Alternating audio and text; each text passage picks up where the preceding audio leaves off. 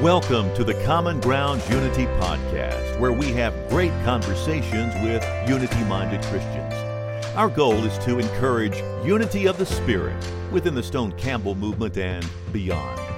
We believe unity starts with a cup of coffee. So grab a cup and join us as we seek to fulfill Jesus' prayer that we may all be one. And now, here are your co hosts, Megan Rawlings and Kevin Witham.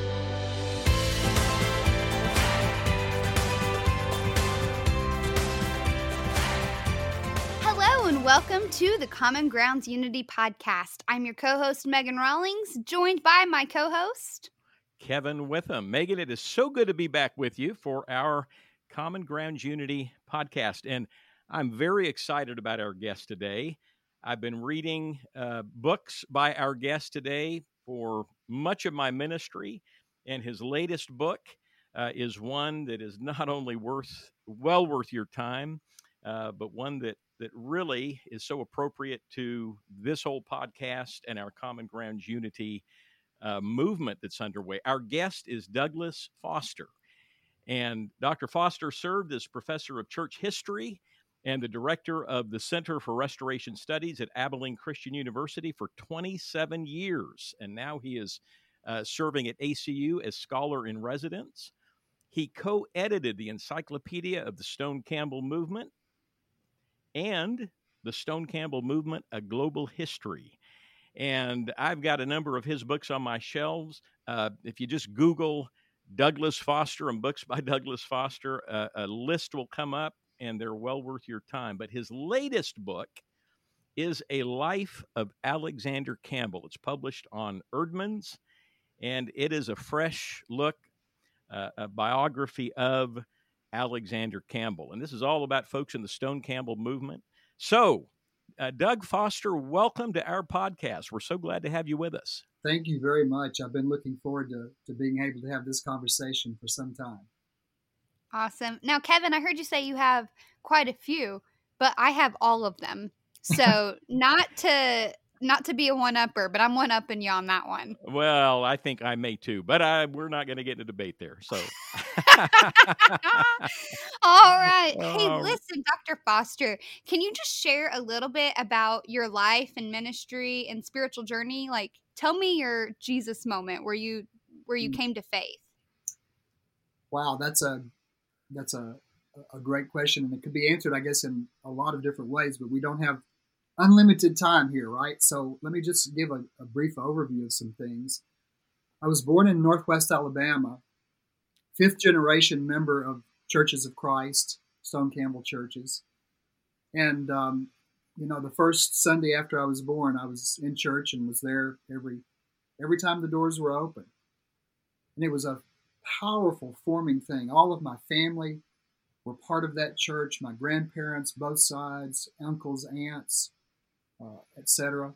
And so that's uh, that's the context that I grew up in as far as the early faith formation and seeing people who cared about each other and who would minister to each other and would be in their homes when people were sick and visit them at the funeral home when loved ones had passed away. Just being impressed with that kind of tight knit caring for one another, that love for one another. I think that it was also there's always a mixed bag, I guess you could say. There was a lot of um, impression that I received, at least, that the main thing was about getting everything right intellectually and doing and saying the right things, that that was the point of true Christianity. And obviously, those things are important. We want to do what's right, right? We want to do what God wants us to do. We want to be immersed in the scriptures and to understand the scriptures. But I think there was also a, a kind of a burden on my shoulders for a long time that I have to get it all right in order to be right with God. That I have to have things figured out and to do and say the right things uh, perfectly all the time, or I'm not in a, in a right relationship with God. And I think uh, it was really interesting. I went on to university in Nashville, Tennessee. I, I grew up in Florence, uh, Tuscumbia, Alabama, actually, but it's the Quad Cities area. Florence, Sheffield, Muscle Shoals, Tuscumbia, right all there together. I was in Tuscumbia, but I went to school at Mars Hill Bible School for 12 years in Florence, Alabama, and had some of the most godly people as teachers who were extremely formative. And I went from there to Lipscomb University in Nashville.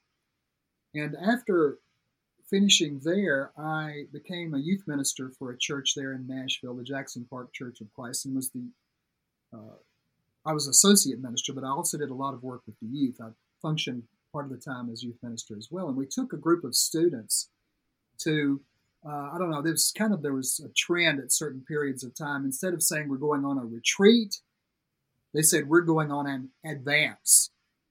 So they had this youth advance in Louisville, Kentucky, and uh, youth groups from churches of Christ all over really came from the southeast, and a lot of folks were there. And, and there was one of the speakers who was there that really I think just sort of clicked something in my head that was so powerful, and, and it it still comes to me even today.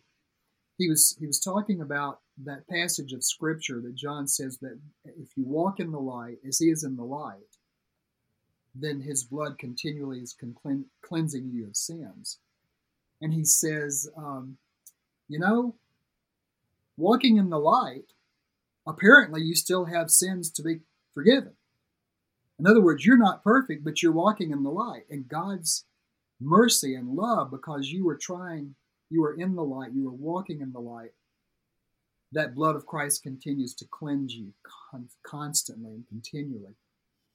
It was the first time I'd heard, ever heard anything like this, and I literally felt like a burden had been lifted off my shoulders. And I felt maybe um, because of some bad impressions that I had or some bad understandings that I had, I felt for the first time a, a deeper sense of God's love and Christ's love. I was already a Christian when I had that, mm-hmm. that realization. But what a what a gift of joy and a gift of release from that oppressive sense that I had to be perfect, that it was up to me to get it all right, that this was something that was really and truly my doing and uh, and really turned it around to see that it's the love of Christ, the action of Christ, that is so important. And so I, I went on and, and continued there at the church. I, I, did a master's degree in theology at a school in Nashville called Scarritt. And there I met people from other religious bodies that I had not been exposed to before. My, my uh, my upbringing bringing was pretty narrowly focused in churches of Christ, and so for the first time, I'm with other people from other Christian traditions who who clearly reflect uh, the attitude of Christ, the face of Christ in their lives, and that made another ma- major impression in my life. And that's where I really began to think in terms of understanding the nature of the unity of Christ's church. Um, I went on to do a PhD in church history at Vanderbilt and I did my dissertation on the period of division of the Restoration Movement. It's, it was actually titled The Struggle for Unity During the Period of Division in the American Restoration Movement, 1875 to 1900. And I looked at several major key players and their thoughts about what the unity of the church was, what the nature of the church was. And that was really, really important for me. And it became sort of a passion for me, that idea of Christian unity and how important it was for our Stone Campbell tradition. And um, even though different people in that movement had different ideas about what precisely unity meant, it was something that was very central to who we were. And so that was a major piece also. I went on to, to teach at Lipscomb University for a period of time and then came to Abilene Christian in 1991 and then uh, have been writing and speaking about these things for, for that period of time. So that's a, a brief faith story, faith journey, I guess you might say, an academic journey. Doug, that is a, a powerful testimony because I, I think it probably speaks to many in uh, our audience of listeners who uh, come from Stone Campbell churches. It sure speaks to me. Uh, it's a similar experience growing up. Um, Eh, my religious faith was very much centered around uh, getting things right, being correct, um, sound doctrine. And when you discover that it's about what Christ has done and not what we do, boy, just everything changes from that point forward. So what a, what a powerful uh, testimony. And I always love to speak to scholars who have such a love for the church and look back and see how they were formed mm. by loving godly people. So, boy, thanks for sharing that. Um, you recently wrote a biography of Alexander Campbell, as I mentioned. As a matter of fact, I'm holding it in my hands. I hope our listeners will uh, buy a copy. And you didn't ask us to say that, but I, I sure hope that people will. Uh, it is a, fascinating read and such a fresh look uh, for me. Your book, it addresses both strengths and weaknesses. So let's take a couple of moments and talk about both. What what strengths do you find in Campbell um, that that have really helped to shape our movement in constructive ways and positive ways? Yeah, I I um I thought a lot about the terminology that we uh, generally use, and, it, and, it's perfectly good terminology. I'm not trying to crit- criticize that at all. But you know, um, what happens almost almost universally is that our greatest strengths become the areas of our greatest temptation. In other words, our greatest strengths sometimes turn into our greatest weaknesses. That may sound strange, but that's where I think we are most tempted. Those areas that we are we're strong in, and we, because we're human, I suppose we tend to elevate our own understandings, our own abilities, our own accomplishments, and sometimes that then throws it all out of out of whack. I think that that Campbell's deep commitment to the unity of Christ's church, as I just mentioned a minute ago, is one of the most important pieces of his his vision for the church, his theological understandings, his his commitment to Christ. Um, I think that that is probably for me one of the, the most exciting, one of the most exhilarating parts of his ministry and thought. I'm going to have to jump over there to say that that becomes, I think, one of his areas of greatest temptation, too. Because, and I'll have, this may sound a little convoluted, but he knows better, but he comes across and he says it very clearly in some cases that just like what we said a minute ago, the way that you get all Christians united, the way you come to the visible unity of Christ's church, is for everyone to come to the conclusions. I'll have to say it in the worst possible way here to the conclusion that he has come to, because those are the right conclusions, right? Now, and I understand that that you know when people have thought about it and studied it and, and, and seriously and carefully and prayerfully come to conclusions, they don't just toss those aside. They don't think, "Well, I'm wrong." That's that's there's a reason for believing that you you come to the right conclusion. But I think that that that reveals an underlying problem, and that is that it's all about our coming to the right conclusions. It is all about our intellectual activity. It is all about our wrapping our heads around mastering the facts of Scripture. And instead of focusing on the fact is, it, it's all about the work that Christ has done. Now, don't misunderstand what I'm saying. I'm not saying that it doesn't make any difference what you believe. That's not true. I'm not saying that it doesn't make any difference what you practice or, or say. That's not true. What I'm saying is that all of those things, that is, the serious study, the grappling with theological concepts, the struggling to understand what is right and to do what is right, all of that is part of the process, I believe, through which God's Spirit is forming us more into the image of Christ. And that's the point being formed into the image of Christ. That's what it's about. And so Campbell, I think, knew that in his best moments. And that's another thing that I would say I, I really am thrilled sometimes when I read what Campbell says. Um, in the book, I, there's a there's a there's there's quite a lot actually in several chapters, but there's one chapter in particular where he gets into somewhat of a controversy because he has been talking. There, there's a man called John Thomas who is leading a faction within the, the movement. And basically, he is insisting that if you were not immersed for the right reason, that you didn't have the right intellectual conclusions in your mind uh, at the time of your immersion, then it's no good. You have to, to be baptized again, and that's for the remission of sins. And that's not the first time, it's not the only time, I should say, it's come up in the Stone Campbell tradition. But Campbell said, you know, there's a, a, lady from Lunenburg, Virginia. That's the reason it's sometimes called the Lunenburg letter controversy, who writes and says, Brother Campbell, I was shocked to see that you call Christians in other groups, that, that you see that there are Christians in other groups. I mean, how does one become a Christian except by being immersed, etc.? And he says, well, you know, no other way. But the thing that I want to say, he said to this woman, is that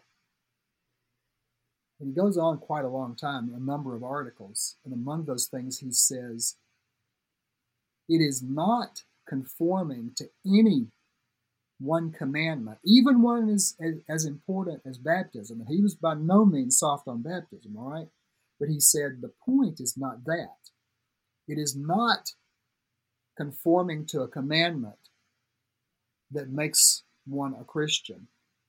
It is having the face of Christ. It is the face of Christ that the Christian looks for and loves in the other, and not conforming to any one commandment, even one as important as baptism. And he even goes on to say things like this that, um, yes, it's true, no one was called a Christian in the early days except those who were immersed. But he said, I don't believe it was because they were immersed, it's because they had put on Christ. And so he can say some of these really, really brilliant, I think, and and, and uh, insightful things about what the point is. But to get to the point, I think he sometimes lost sight of the point because it was restoring the ancient gospel in order of things, the way he understood it, that became the point. And so he has this brilliant vision of Christian unity. He has this deep sense that it is being shaped into the image of Christ that is the, the whole goal, the point of Christianity. And yet he, for whatever reason, and all of us, all of us have this tendency. He really felt felt like that he had uh, put this together, and he would actually fight with others over who restored the ancient gospel or the ancient order. One of his closest friends, he major controversy with Walter Scott and that seems to have sort of overshadowed uh, often. And so, I would say that his greatest strengths are the areas of his greatest temptation and become the areas of his greatest weakness. And and here we live with the fruit of a attempt to unify by seeing everything alike. Here we are all of these years later with these different streams and tributaries trying to come back together. Um, fascinating. Hey, I got a question for you. Back in 1990, there was a movie that was created about Campbell, and it's called Wrestling with God. Have you seen it? Absolutely, yes. Okay, is that what percentage wise? How accurate is that movie? Well, you know, when you try to do a dramatic presentation like that, you do have to to have some interpretive pieces, obviously. But the people who put that together, it's it's a very interesting story, actually. Um, some of the people who put that movie together had not been members of the Stone Campbell movement at all, and they came in contact okay. with the movement and were and were brought to Christ through that movement, and they were so captivated by the the the goal, the ideal of Christian unity, and simple Christianity that they they were just captivated. And many of those, I mean, this is a group of actors, professional actors actually, and there's some there's one or two top name people in the movie. Uh, the movie itself, I think, is pretty good, but it only goes up to a fairly early part of Campbell's life. Um, he, mm. um, I haven't seen it in some time now, but it ends fairly early, about the time of his first wife's death, and uh, much of his career would be after that. But, but I think that it's, uh, I think it's a very moving movie and a good movie in many ways, as, as he does wrestle with God and struggle with God. And I think that that's the point that they were trying to make was this is a man who was willing to wrestle with God, to struggle, to try to yeah. come up with the truth and I think it's a it's a good movie. I, I don't know uh, how many people have seen it these days, but it is worth seeing for sure. Megan, interesting you bring that up. That was a very well done movie, and I remember seeing it, and I I remember at the time wondering how accurate is this? How true is this to the to Campbell's life itself? Well, interesting history to that.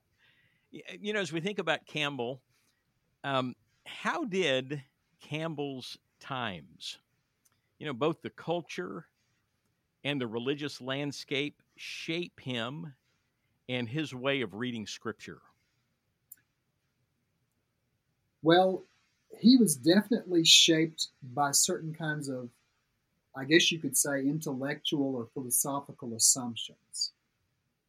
Uh, he's very much shaped by the. His father taught him a lot. He was not homeschooled exactly. He did have some formal schooling, but his father tutored him, and his father was highly educated, a seminary trained in Scotland uh, back before they came to America. They're Irish. They live in Northern Ireland, but the part of the Presbyterian church they were part of was uh, centered primarily in Scotland. And so he was trained in this way of thinking called Baconian common sense realism. Uh, you learn, you come to knowledge by experimentation, I guess you could say. I mean, I, it sometimes is called, I would call it the scientific method. I learned it in what, seventh grade science. You come up with a, a, a problem or a question, you come up with a hypothesis, you experiment, you see what uh, comes up out of the experiments, you compile the data, you continue experimenting until you come up with some sort of, with a, uh, some sort of conclusion, or at least the, the no one who actually taught that method would say you ever came to a final conclusion, that there were always the possibilities of learning more or altering what the conclusions might be. But the practical end of that very often was not humility. It was, we've got it, this is it, nothing else to learn. And I'm afraid that sometimes that was that was sort of the way it, that it operated. And so when Campbell and many others in our movement and other movements too approached this uh, these questions of what does it mean to be a Christian, what does it mean to be in Christ's church, what does it mean to worship, what does it mean to believe in the atonement, all those questions that you might raise, that could be discovered through this process of again the Baconian or scientific method. Now, if you're if you're trying to come up with how you get the, the strongest beans, you experiment with beans and you, you farm and you agri- you do agriculture and, and do different kinds of environmental changes, etc. So what that's your data. Where are you going to get your data for religious questions? Well, for Protestants, it's the Bible. And so you take the scriptures and through this careful, serious, meticulous process of for example, if you want to know what what's the truth about the Lord's Supper, you find everything that the New Testament, the Old Testament, New Testament, whatever, says about the Lord's Supper. That's your data, that's your experimentation. And then you put this together and you, you come up with the truth on that. Well, it's not a it's not a terrible way of studying in the sense of being serious and pulling things together. But again, the emphasis is on my ability to master the facts of Scripture. And that very way of thinking is based on a notion about the nature of Scripture. The nature of Scripture is it's a book of facts, just like you would have a, a computer book or a mathematics book or a book of agriculture, whatever. And I don't think that's the nature of Scripture. I'm not saying that Scripture doesn't have facts, it certainly has facts. But the nature of Scripture is not something that we as human beings master. That's the point of mastering it with our intellectual abilities. I hope we do spend time in Scripture and that Scripture becomes part of us. But it's not so we can be proud, so to speak, of mastering the Scripture, but so that God's Spirit through Scripture masters us and transforms us mm. more into the likeness of Christ. And so I think that the influence of Baconian reason is very much on on Campbell's radar, uh, and he talks about it. Talks about it a lot. Uh, there are other ways of looking at things. Many of the other religious bodies that Campbell came in contact with, including many of his Baptist brethren, during the, the times when Campbell churches were mostly parts of Baptist associations, many of those folks were Calvinists, and there were others that were Calvinists as well who had a very different view of the operation of God's Spirit, a, a different view of uh, the New Testament. Well, I, I would, should say it this way: they still they, they had a different view of the nature of the Old Testament's uh, continuing hmm, authority. I guess would be the best way of saying it. And so he, he's dealing with a lot of things there, and he believes that the way that he has been taught and has begun to study Scripture is the best way to get past all of these false doctrines. Now, again, I'm not trying to say that's terrible, that's bad. God has given us intellectual ability. I've been a mm-hmm. professor for, you know, 37 years. I'm not trying to denigrate using our intellect. I'm, I'm grateful for the gift that God has given us of intellect. But if we believe that our intellect, using our intellect to master Scripture, is the, the point, the, the, the goal, and that's what certifies us as a true Christian, I really think that there is a corrosive element that is there that just can make everything come apart, make everything unravel. And I think that's partly the reason for the divisions that we are seeing today. I know there's a lot more that could be said there, but I'm going to stop. But boy, it gets at putting our confidence in human reasoning about Scripture rather than Christ Himself. That's right. Hmm. That's right. So I got another question for you. Okay. As a historian, because you're fancy with your degrees, and I mean, you've studied this, right? Um, what ways were Campbell and Stone different as far as where they came from mm. in, in, in their faith. And then, it's a two part question with their differences, what enabled them to stay unified? Because I think there's got to be a key there that we can use today mm. based on that. Or maybe not. I don't know. You tell me. Well, I, Megan, I think it's a great question. I think it's more complex than a lot of folks have imagined it to be sometimes in the past quite frankly, Stone was a very, how to say this, when you look back through church history and you see that there are certain people that, that come to the forefront as great leaders who have great impact on the history of Christianity. I mean, people like Martin Luther, John Wesley, uh, you can go on down the line with a, a lot of different folks.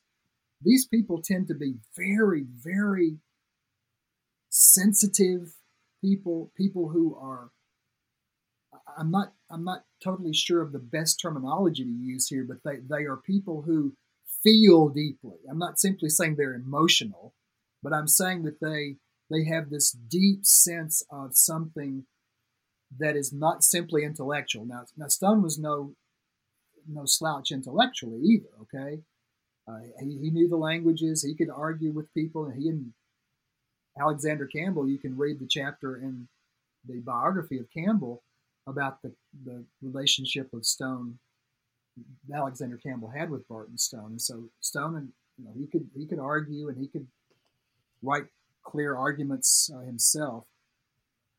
But Stone was very much, I think, more his, his emphasis was more on what Campbell's emphasis was on his better days, but wasn't typical.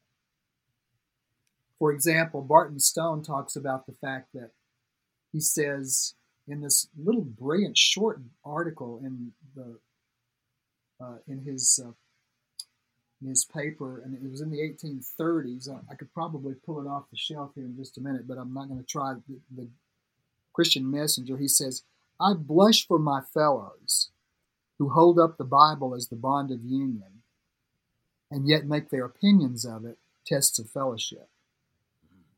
He said. Mm. Such anti sectarian sectarians are doing more mischief to the cause of Christ and the advancement of the gospel and the unity of Christians than all the skeptics in the world. In fact, they create skeptics. Stone really was one of those deeply sensitive, loving people, and you can you can read even religious um, opponents of Stone when they would write about him at a personal level, they would say he was he was this godly, great man. He, he loved God. I just wish he hadn't taught those things that he taught. They, that's what his opponents would say. Well, Alexander Campbell, I don't know. Maybe it's it's sort of the seesaw. One, they, they both have some of the other, but Alexander Campbell is definitely more on the intellectual side. Now, there are brilliant pieces of Campbell's life and, and writings and thought, and you can see some of those in the biography, where he is he is so emotive, he is so sensitive, and, and I think that that's that's there, but that's not the way he comes across primarily. He comes across primarily as very much intellectual, very much um, convinced that you can, that he has restored the ancient gospel and order of things. And uh, he, he changes. Toward the end of his life, I think that the Civil War and the things that happened surrounding the falling apart of his vision of America make him sort of fall back on the, the grace of God. Whatever God, he said, I thought I knew what God was going to do, but I don't anymore. I just have to have faith in God that God will do what is right. And so when those crises came toward the end of his life, I think he he really reverted more toward that that deep emotion, that deep spiritual, maybe we could use that term and not use it in a flippant way, but that deep spiritual sense that God is in charge and that God is the one who has already done the work of salvation through Christ. And so again, that's a great question, and it could be I could I could give you a three hour lecture if, if I had time to sit down and outline it. But I think that's what I would say to start off with. Uh, Stone was he said unity is our polar star. Stone was not as meticulous or um, as what, what what's the term I'm looking for? He was not as uh, exacting. Exacting. Maybe that's a good term. Thank you as as Campbell would have been about who he could easily recognize as a Christian. Campbell was certainly willing to say that there are people who are not immersed who are Christians, just like Paul says there are Jews who are not physically circumcised, who are circumcised in the heart. Campbell says, I, I think that there are people who have not been physically immersed, but they are immersed in the heart, and so they are Christians. But um, but I think that Stone had a much much more expansive view of Christ's church than Campbell did. Campbell said on the issue of baptism, only those who have been immersed can be members of our churches. There may be Christians that are not immersed, but only those who have been immersed can be members of our churches. That's called closed membership. Stone did not practice closed membership in his congregations. And the fact that, that, that Stone died 22 years before Campbell uh, is partly the reason that Campbell's views on a lot of this, uh, a lot of these issues became dominant. But, Listen, this has been so interesting. Oh, go ahead. Sorry. I'm sorry. I'm sorry to, to cut you off. I think that that the, the whole idea of the unity of Christians is for both of them so important. But I think for Stone, it was, as he says in one of his famous statements, it is the polar star. It's what orients everything we, mm-hmm. we think of and say and do. And so the Stone and Campbell movements came together not so much because Alexander Campbell wanted them to, but because there were a lot of people who had caught that vision from both of the movements and who are willing to say, we're going to stick it out with each other, even when we don't agree on everything. Hey guys, what we're going to do is go ahead and stop part one. This conversation has been so interesting and I can't wait to continue it. So make sure you tune in next week to catch part two. Kevin, say something it, to the fine folks. Absolutely. And again, the book is A Life of Alexander Campbell. Um, I hope you'll buy it and read it. Uh, what an informative book. And boy, this conversation, Megan, I, I would love to just continue this. Uh, until we exhaust everything because it's such a fascinating uh, discussion. But we're going to be back uh, next week with another installment. We're going to be talking about some different areas of unity, racial unity with uh, Doug Foster. So join me and Megan and Doug Foster next week for Common Grounds Unity. See you in seven days. Thank you for listening to the Common Grounds Unity podcast with Megan and Kevin. Please check out commongroundsunity.org to learn more about who we are. There are plenty of resources, and you can subscribe to the weekly email articles, join the Facebook group, or find our YouTube channel. We've also provided a link in the show notes for comments. You can ask questions or suggest topics and guests. If you would like to partner with us financially, you can do that too through the show notes or on our website. Until next time, God bless. And remember, unity starts with a cup of coffee.